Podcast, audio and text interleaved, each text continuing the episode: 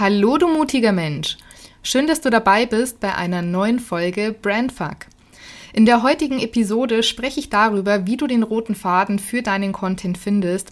Denn das ist so ein Thema, mit dem ja doch immer wieder die Menschen auch strugglen, weil sie nicht genau wissen, wie setzen sie ihren Content auf, worüber sprechen sie eigentlich und ja, wie finden sie dann wirklich so eine klare Linie in den Inhalten, die sie veröffentlichen. Ich gebe dir dazu heute drei konkrete Tipps mit an die Hand.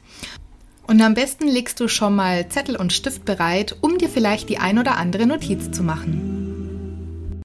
Personal Branding meets Persönlichkeitsentwicklung. Diese Brücke schlage ich hier in diesem Podcast und dich erwarten klare Worte, persönliche Insights und inspirierende Impulse für dich und den Aufbau deiner Personal Brand. Ich bin Yves, die Ruhe und der Sturm und deine Personal Brand Mentorin. Schön dich hier zu haben.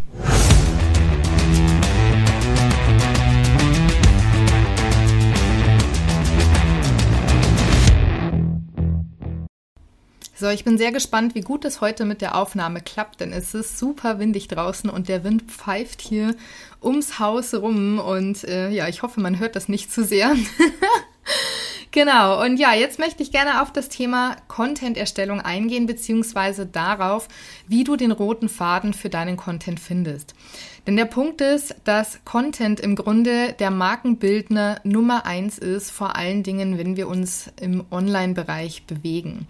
Das heißt, die Inhalte, die du veröffentlichst, die spiegeln ja eine Message wieder. Die geben was über deine Persönlichkeit preis, die zeigen, wie sehr Experte du für dein Thema auch bist, welches Thema du überhaupt bespielst und so weiter. Und damit hast du einfach die besten Chancen und Voraussetzungen, um wirklich deinen Expertenstatus zu festigen, um dir deine Expertenpositionierung dahingehend auch zu sichern und natürlich um deine Marke dahingehend auch aufzubauen und auch diese zu stärken. Genau, und dafür gebe ich dir heute drei konkrete Tipps mit auf den Weg. Und wir starten auch gleich rein. Und zwar der erste Punkt, der wichtig ist für den roten Faden im Content, das sind die sogenannten Content-Säulen. Ich verwende den Begriff deswegen so gern, weil diese Säulen wirklich das Fundament deines Contents darstellen. Das heißt, die Überlegungen, die du dir dazu machen solltest, sind oder basieren besser gesagt auf deiner Expertenpositionierung. Das heißt, über welche Themen du regelmäßig sprichst. Und ein gutes Fundament basiert so gesehen auf circa fünf bis sieben Säulen. Wenn es weniger sind, dann kann es einfach sein, dass der Content irgendwann zu langweilig wird, wenn du immer nur über das gleiche Thema sprichst.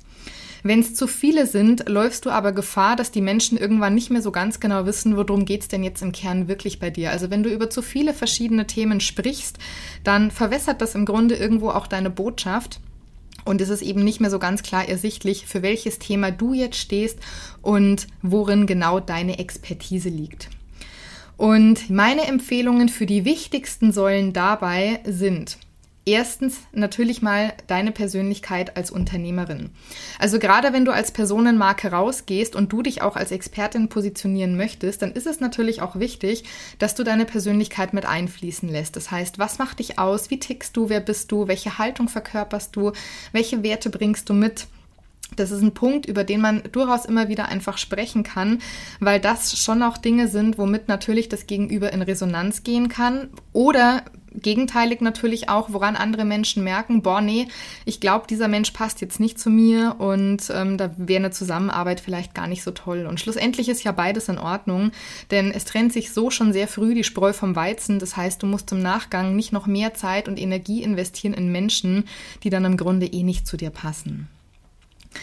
Der zweite Punkt oder die zweite Säule sollte dein Expertenthema sein. Und wenn es jetzt so ist, dass du zwei Themen zum Beispiel miteinander kombinierst oder auch verschiedene Schwerpunkte hast, dann sollte jeder Schwerpunkt im Grunde auch eine eigene Säule darstellen.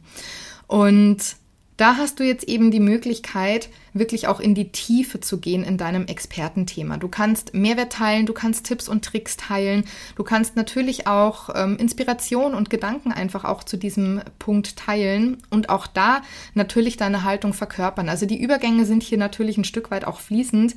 Das heißt, du hast hier immer die Möglichkeit, auch da ein Stück weit deine Persönlichkeit mit einzubinden.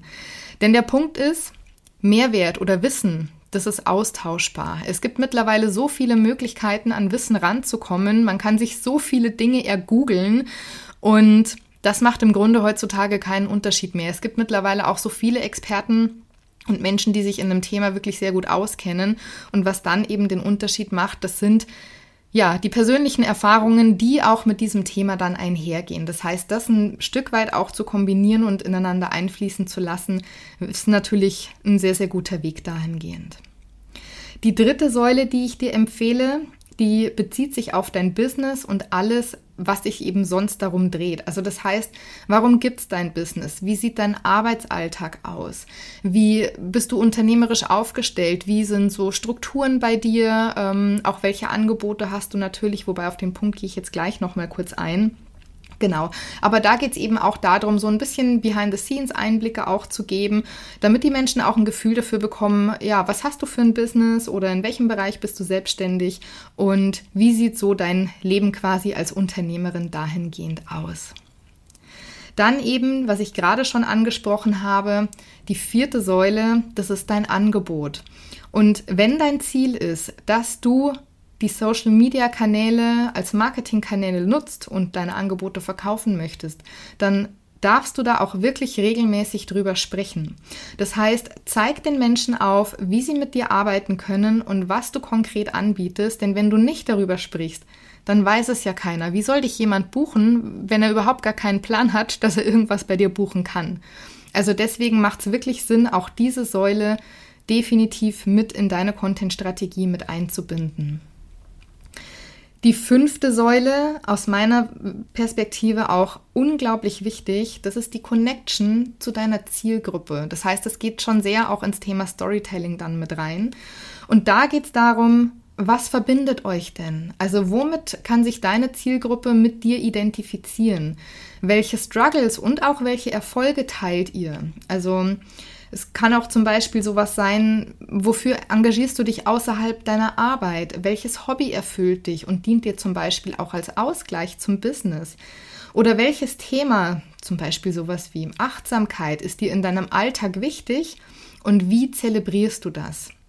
Und das sind eben auch Punkte, die dann wirklich auch ja ins Herz treffen, die quasi deiner Zielgruppe so ein Stück weit auch aus der Seele sprechen und wo du es wirklich schaffst, eine Verbindung herzustellen. Das heißt, eine emotionale Verbindung und das ist dann auch wiederum die Basis, um später auf deine Angebote überleiten zu können. Ein Pro-Tipp an dieser Stelle, gewichte deine Themen und überleg dir, was du in welcher Häufigkeit zeigen möchtest. Also Du kannst natürlich jede Säule in gleichem Maße bespielen. Du kannst aber auch sagen, du legst deinen Schwer Schwerpunkt zum Beispiel wirklich auf dein Expertenthema. Das, sind, das ist das wichtigste Thema und darüber sprichst du am allermeisten auch auf deinem Kanal. Dann kannst du sagen, zweitwichtigster Faktor ist für dich zum Beispiel auch die, äh, die Persönlichkeit mit einzubringen. Das heißt, wer bist du eben auch als Unternehmerin und da auch regelmäßig einfach diese Einblicke zu gewähren. Und dann wäre es zum Beispiel auch eine Möglichkeit zu sagen, okay, Klar, es ist wichtig, über das Angebot zu reden. Das hat jetzt aber nicht so sehr den Fokus, weil du grundsätzlich auch möchtest natürlich, ähm, ja, dass die Menschen vielleicht auch von sich aus auf dich zukommen. Dann kannst du da beispielsweise die Frequenz auch ein bisschen runterschrauben. Also wie du was gewichtest, das liegt natürlich in deinem persönlichen Ermessen und hängt tatsächlich auch sehr stark von deiner persönlichen Zielsetzung ab. Also auch das ist so ein Thema, sich vorab einfach mal Gedanken zu machen, welches Ziel verfolgst du denn generell mit deinem Content beziehungsweise eben auch mit deinem Social-Media-Kanal, auf dem du diese Inhalte veröffentlichst. Genau. Dann kommen wir hiermit schon zum zweiten wichtigen Punkt, um den roten Faden für deinen Content zu finden. Und was dabei ganz, ganz wichtig ist, wenn du Angebote hast, die du verkaufen möchtest über deine Kanäle, auch einen Bezug dazu herzustellen in deinem Content. Das heißt, es muss eine direkte Verbindung zu deinen Produkten und zu deinen Angeboten hergestellt werden. Und im Grunde sind ja die Angebote, die du hast, die Lösung für das Problem deiner Zielgruppe. Das heißt, wichtig hierbei ist es, ihnen ja über den Content auch aufzuzeigen, dass du diese Pr äh, Probleme verstehst und dass du ihnen dann eben auch die passende Lösung bieten kannst mit deinen Angeboten. Und eine Frage, die du dir hier einfach stellen darfst, ist, an welchem Punkt befindet sich deine Zielgruppe gerade? Wo stehen die? Und wo muss die sie hinführen, damit sie quasi zu ihrem gewünschten Zielzustand kommen? Was brauchen sie dafür? Und wie kannst du das eben über deinen Content abbilden? Und mit deinem Content bietest du ja im Grunde dann auch vielleicht ein Stück weit Mini-Lösungen und Inspiration und du sensibilisierst sie damit dann eben auch für deine Produkte und die umfassende Lösung dahingehend. Also das heißt, deine einzelnen Posts und Beiträge, die du veröffentlichst, die sollten immer Bezug zu deinem Angebot auch irgendwo haben und tatsächlich auch auf dein Angebot dann hinführen. Das ist im Grunde wie so ja, wie, wie Seeding oder Breadcrumbing, sage ich jetzt einfach mal. Das heißt, du streust eben immer so ein paar Krümelchen, ähm, wie bei Hänsel und Gretel die Hexe quasi die Brotkrumen ausgestreut hat, um sie dann von dem Weg, auf dem sie sind, zum Zielzustand zu führen. Ich hoffe, du steckst die danach nicht in den Ofen und willst die essen, aber ähm, ich glaube, du verstehst das Prinzip dahinter. genau.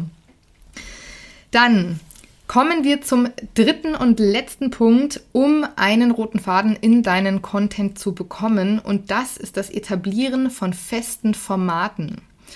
Und feste Formate sollten im Grunde basieren auf deinen Content-Säulen. Also das heißt, das schafft damit einfach auch einen guten Rahmen, an dem du dich orientieren kannst. Vorteile von solchen festen Formaten sind, dass du dich eben mit deiner Redaktionsplanung und auch mit der Vorbereitung für deinen Content wesentlich leichter tust weil du auch ähm, ja wiederkehrende Themen eben hast, dadurch natürlich auch einen Wiedererkennungswert auf deinem Account schaffst.